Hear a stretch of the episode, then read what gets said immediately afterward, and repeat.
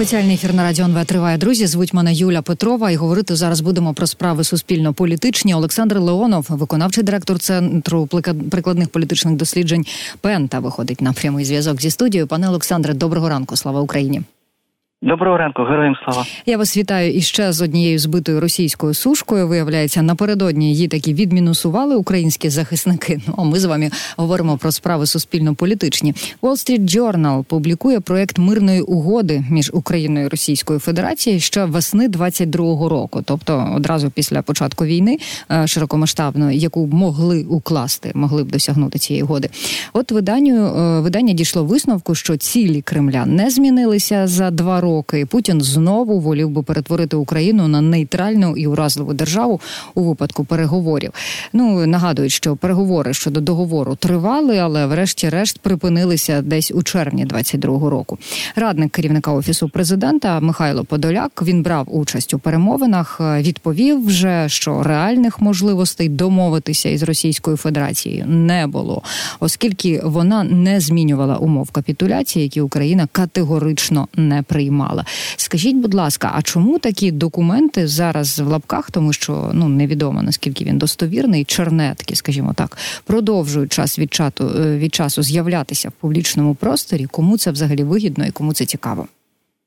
Ну, власне кажучи, е, раніше про це говорили тільки з російської з російського боку. А зараз, от е, чи не вперше, якраз цей документ е, винирнув в західному виданні, причому респектабельному. І мені здається, що в цьому випадку якраз це той момент, коли західному світу, особливо в Сполучених Штатах, хочуть нагадати, що, власне кажучи, абсолютно е, точно і слушно ви сказали, що путь цілі Путіна не змінилися, і, власне кажучи, він прагне капітуляцію України, що не може бути ніякої мирної угоди, не може бути якогось. Е, е, Зійтись посередині, власне кажучи, е, що зараз Путіну потрібно, це передишка і е, умови, коли Україна не зможе стати сильнішою. І, власне кажучи, от це його програма мінімум, якою він прагне.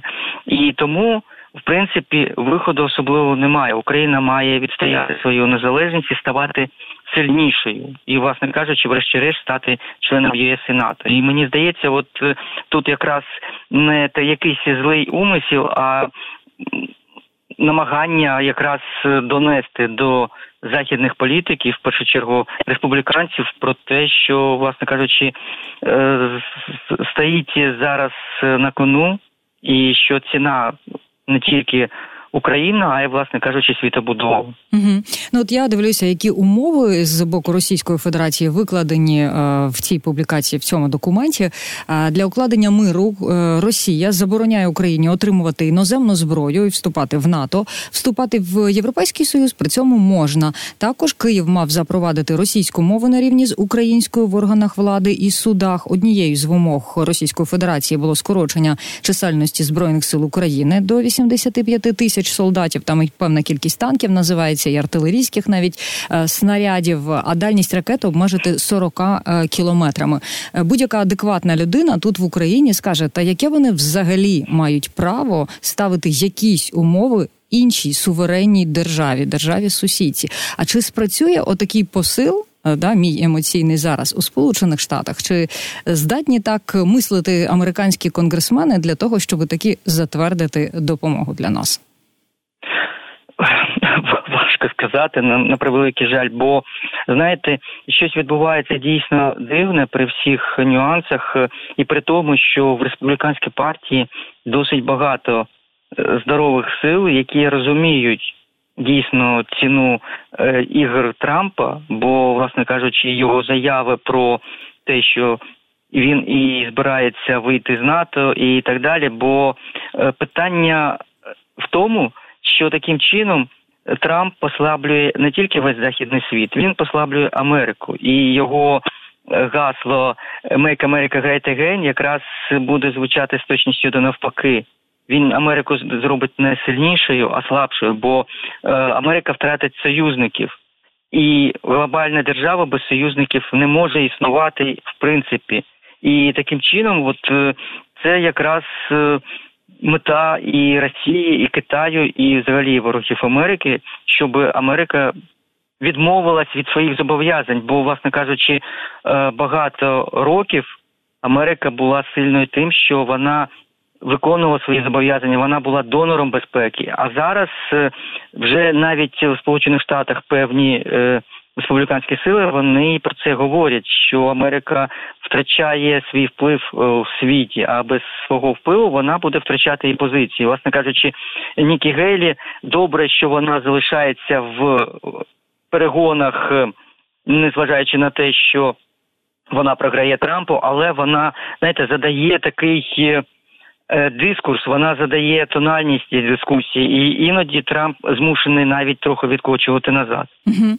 Ну от е, серед свіжих повідомлень вчора пізно ввечері стало відомо, що е, чинний президент Джо Байден він підписав тимчасовий бюджет, аби запобігти шадауну. Поясніть, будь ласка, а що далі із допомогою для України? Тому що звучали ж думки про те, що погодили подальші законопроекти про фінансування, мають поставити ставити їх на голосування, але це буде по тому, як з'ясують всі внутрішні питання. От, от що тепер? Власне кажучи, це позиція Джонсона, який її транслює. А в принципі, є ще один момент, який може дозволити це союз здорових республіканців з демократами. Власне кажучи, для цього республіканці мають перестати боятися Трампа. І є процедура, коли конгресмени підписують е, законопроект, і він виноситься на голосування е, без волі е, спікера Джонсона і голосується. Ну а й власне кажучи, якщо є відповідна кількість підписів, то він буде проголосований і вступить в дію. Я чув, що це розглядається, такий сценарій розглядається, але наскільки вдасться знайти голоси, тут питання, але питання в тому, що ну в принципі кількість республіканців, які готові на це піти, е, збільшується, але збільшується досить повільно і ну, власне кажучи, не в такій кількості, яка потрібна. Угу. Ну трохи давайте до внутрішньої політики. Європейська солідарність партія опублікувала заяву, у якій підтвердила, що є такий лист лідера фракції Петра Порошенка до єврокомісара із питань розширення Олівера Вергеї щодо дискримінації опозиції в Євросолідарності. Нагадали в нещодавній резолюції Європарламенту йдеться про неприпустимість обмеження політичною діяльністю обраних народних депутатів, зокрема тих, хто представляє представляє опозицію. Це була цитата. Партії пояснили на такий крок. Порошенко пішов через відмову владу іти на діалог із опозицією. Перерахували також е, вимоги до влади, включно там зі зняттям обмежень на парламентську дипломатію, припинення єдиного телемарафону і відновлення в ефірі е, відключених в 22-му році телеканалів. А от скажіть, будь ласка, наскільки вимоги у цій заяві обґрунтовані, як ви вважаєте, і чи доречно її було писати саме зараз? Бо ж Порошенка і Євросолідарність можуть тепер звинувачувати в розхитуванні ситуації в Україні? Ну, в принципі, е, це і роблять в тому, що зривається євроінтеграція, але насправді європейська інтеграція зривається через другі, ну через інші дії, е, ігнорування вимог е, заходу, бо вони не сліпі і не дурні, вони все бачать. Власне кажучи, цей лист це тільки знаєте елемент того, що відбувається. Наприклад, е, народний депутат Желізняк він е, розповідає, що днями заборонили поїздку в Брюссель йому і низці депутатів не навіть не тих, що відносяться до євросолідарності і не до опозиції в Брюссель. Хоча приймаюча сторона мала це оплатити. Була заборонена поїздка до Сполучених Штатів народних депутатів, включаючи слуг. І, власне кажучи, е, все це от якраз е, фрагменти тієї мозаїки, яка є, е, винесення в зал законопроекту по БЕП. Добре, що він не прийшов, але є інші моменти, коли ми маємо бути, знаєте, найкращими ученями, а ми е, ігноруємо вимоги Європейського союзу, і, власне кажучи, е, це може призвести до того, що фінансування по лінії Європейського Союзу, ті 50 мільярдів, які проголосовані, перший транш безумовний, а наступні вже будуть е, е, залежати від того, як Україна справляється своїм домашнім завданням. І, власне кажучи, це може призвести до поганих наслідків. І тут важливо якраз йти на діалог і розуміти, що від е, швидкості нашої інтеграції в Європейський Союз залежить взагалі залежить існування України і. Те, в якому стані буде і економіка, соціальна ситуація, ну і так далі. Угу. Ну добре, а тоді до яких е, кроків має вдатися і сам президент, і офіс президента для того, щоб замиритися з опозицією, поговорити з опозицією особисто Порошенко? Що це має бути? Е, ви знаєте, тут ну, по перше, безумовно зняти. Е, Зняти заборону на виїзд взагалі для більшості депутатів. Бо знаєте, ситуація досить цікава. Що а вони як говорять... поїдуть, даруйте, я вас перебувають. Вони вони і так виїжджають, хоча їм не забороняють зараз це робити. Хто як, хто як може називається. А якщо заборону знімуть, взагалі не знаю, напевно, потоками будуть їздити, ні.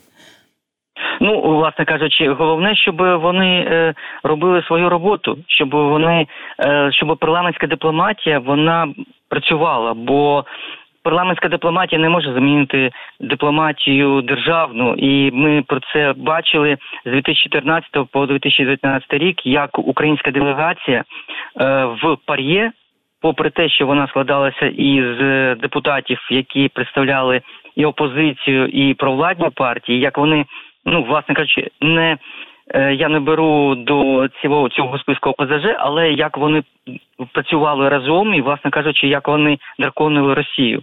І мені здається, що ну.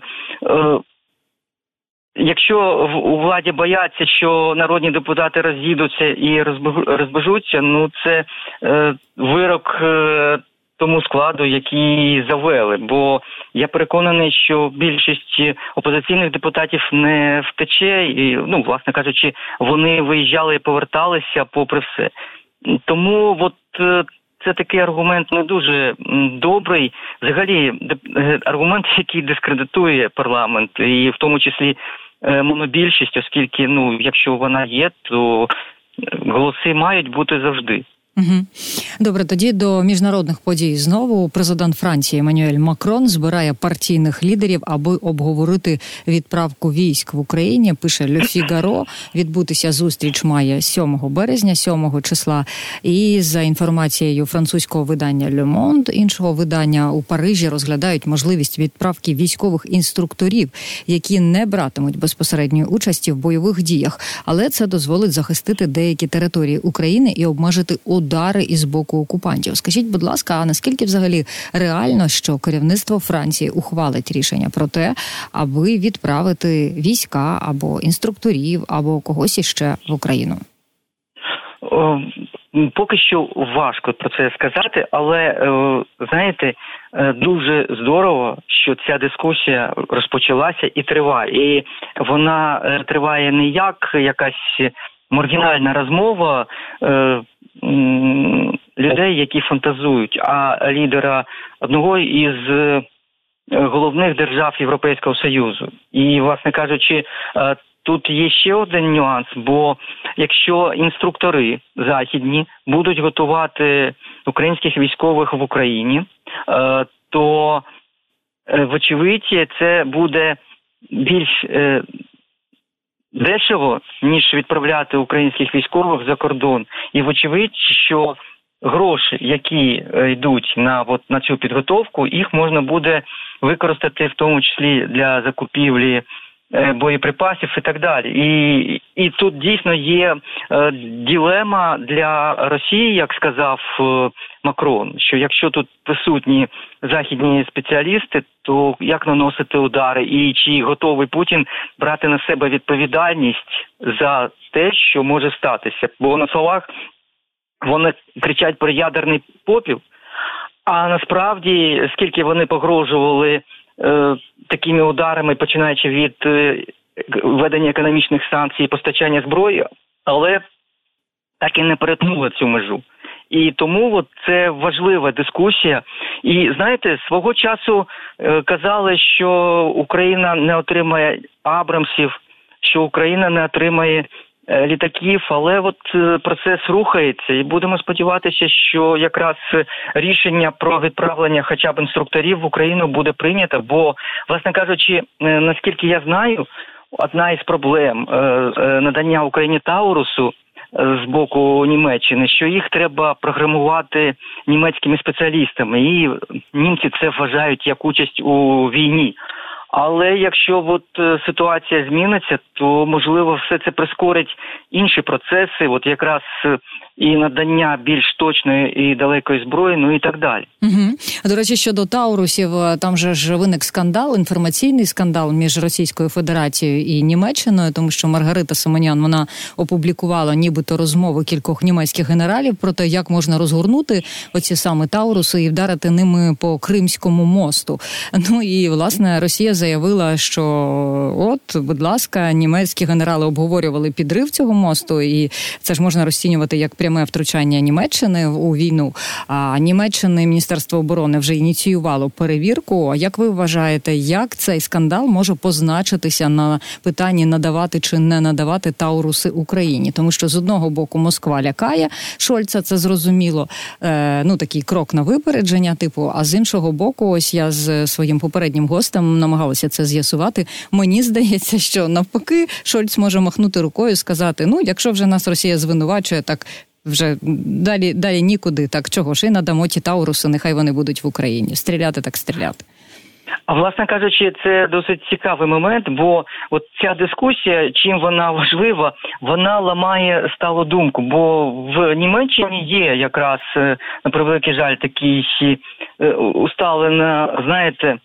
Ем, усталена позиція, що от за жодних умов не втручатися. Але якщо дійсно Росія е, винувачує, якщо ця ем, ну втручання умовне, е, воно призведе до швид більш швидкого завершення війни і перемоги України, то можливо варто на це піти, і власне кажучи, от це ж розслідування і так далі. Це ці генерали вони теж мають висловити свої аргументи.